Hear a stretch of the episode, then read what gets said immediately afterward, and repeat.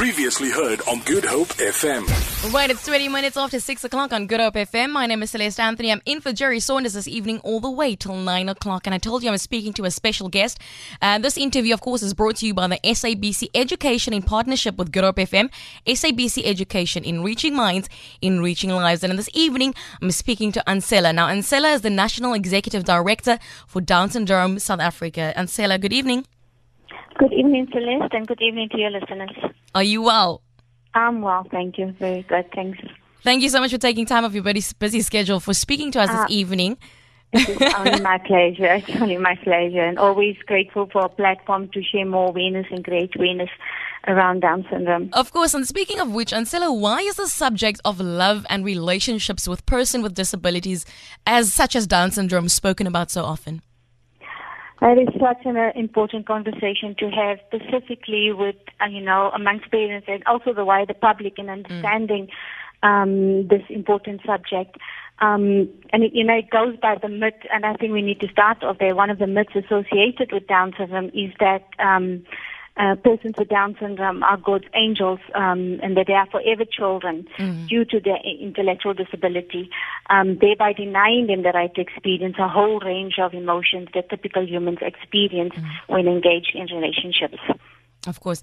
Ancella, let's just quickly unpack this. Who or what determines if a person with disability can engage in a relationship or even marriage? I think the person with Down syndrome themselves, you know, um, they are in the best position to determine what is important in their life. And if relationships and marriage is one of them, then we as able-bodied persons should support this. They have the same intimacy needs um, as we do. Um, the sentiment that you know, and this sentiment was expressed in the in the sh- the, the documentary there's a showcase on SABC 2, Life Begins After Coffee, where the young adults uh, you know, express that this is something that they would like to be involved in. They want to be involved in relationships. They want that opportunity to have someone that they love and someone that they can care for. Uh, you know, it just it, it yes, because they want to have the same opportunities that we as uh, able-bodied persons Of course. experience. Yeah. Of course. Ancella, of course, I'm not an expert on the on the on the subject. However, I've seen this myself. I find that parents with Down syndrome children fear the concept of dating and marriage and grandchildren. Do you know why that is? The parents don't know, I think, more how to deal with it, Uh. especially around the topic of sexuality. Um, I'm a parent as well. My daughter's 22 years old. Obviously, it's um, it's a it's a big concern for me. Um, we know we fear that our children won't understand, so they won't understand the concept of a relationship and what it takes to have to be involved in a relationship. Um, we fear that they will be predisposed to sexual abuse.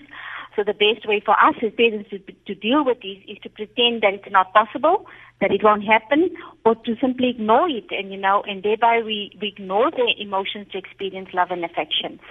Um, I think what is important is, is, is education around this specific uh, subject. It's, you know, we need to find a way to speak to them about it.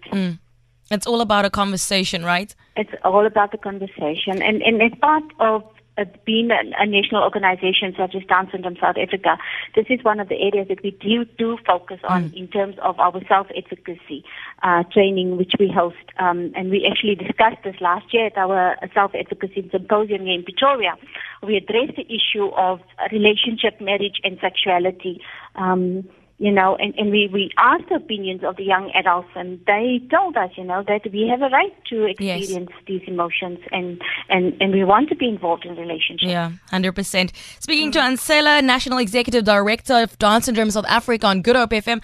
Ancella, what are the similarities and also the differences that able bodied people have with disabled people when it comes to things like relationships? You know, adolescents with Down syndrome experience the same sequence of preteens emotions and hormonal changes as typical peers. The difference being the, the gap between social maturity, emotional control, and the problem-solving abilities. Um, so, for example, you know, so, uh, say someone shows them, uh, someone shows them kindness, um, and does good things, you know, for them. They will probably interpret it as Oh. a, rom- a romantic situation, Okay. and, and then see it as love. So, so, so one has got to teach them, um, you know, how to engage in relationships and when to distinguish when it is a Yes. friend and when it is a romantic relationship. I understand. Okay. Mm. So, so Ancella, are persons with intellectual disabilities and Down syndrome capable of being in long-term relationships? Yes, they can, provided they receive age-appropriate education around Okay. relationships and sexuality that is adapted to their cultural norms and also to their cognitive level. Um, and they should then receive the necessary support structures needed. And by we, when we speak about support structures, we speak about uh, providing opportunities for, in order for them to have these social interactions where they can engage with their peers and meet potential uh, future partners. I like that. I think it's all about doing your research, right? As a is. parent and as Yeah. family as well. I think it's also important that you you know you seek the support of organizations out there. Yes. You seek you seek other parents who've, who've traveled down this road and Yes. have, be, have experienced the journey. And you know you only learn by being by you know seeking information. Definitely. Um, and you'll be quite surprised by what you learn. You know, we learn something every day.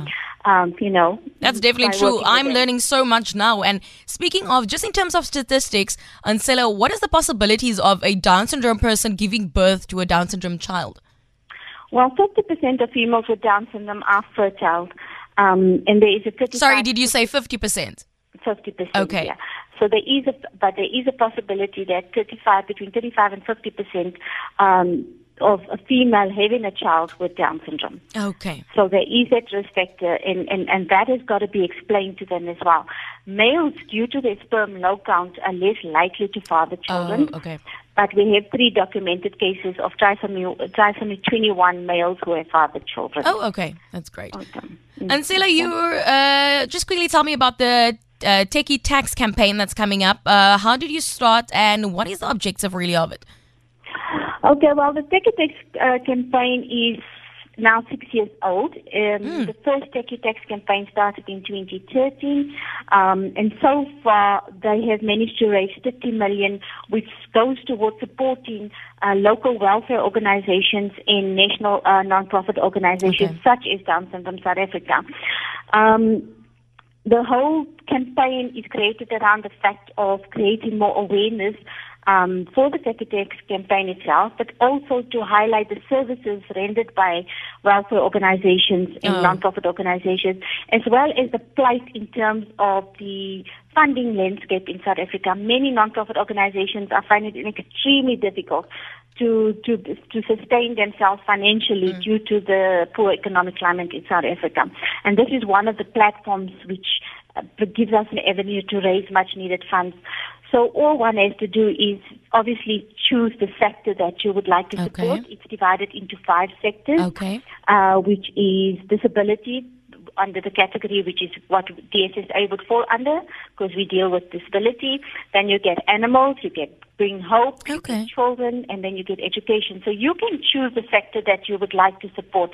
And all it asks is that you just purchase a sticker which costs 10 rand or you purchase a hiki or tattoo which costs, um, the hikis are sort of the shoelaces Okay. uh, which you string in your shoe, uh, your tekkies, and then there's also the tattoos, uh, or you buy a T-shirt, and all you have to do is celebrate this on the 31st of May, which is next week in Friday.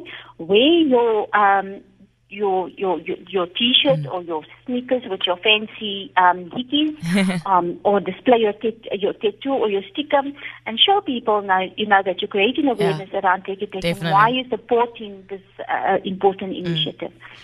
Tekkie Tax is celebrated on the 31st of May. um, 31st every of. May. Yeah. And so, just yeah. real quickly for all our listeners, uh, for South Africans wanting to get access to this campaign, how do they do that?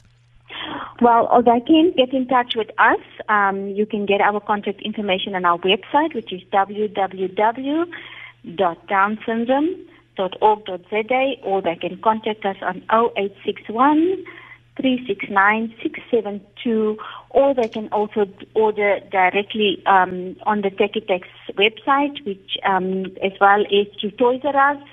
Um, they also suppliers of the Tekkie Tax stickers. They can also go to www.techietex.org. Ancella, National Executive Director for Down Syndrome South Africa, thank you so much for speaking to us this evening. You're welcome. Maybe also just one quick one. Down Syndrome South Africa will be on the 31st of May at the SAB studios promoting the Tekkie Tax campaign in Salina. Uh, there you go. People, people could please come down and support Of us. course. Please. There you go. Thank you so much, Ancella. Have yourself a Ah, good thank evening. Thank you so much, Celest, and thank Uh, you for having us. Hey, all the best. Thank you. Bye. Bye bye. There you have Bye-bye. it, Ancella. It's half past six on Good Hope FM. If you want to find out more information, www.downsyndrome.org.za. And I remind you that this interview is brought to you by the SABC Education in partnership, of course, with Good Hope FM, SABC Education in reaching minds and reaching lives. Hey, yo, check it out. Good Hope FM. GoodHopeFM.co.za now.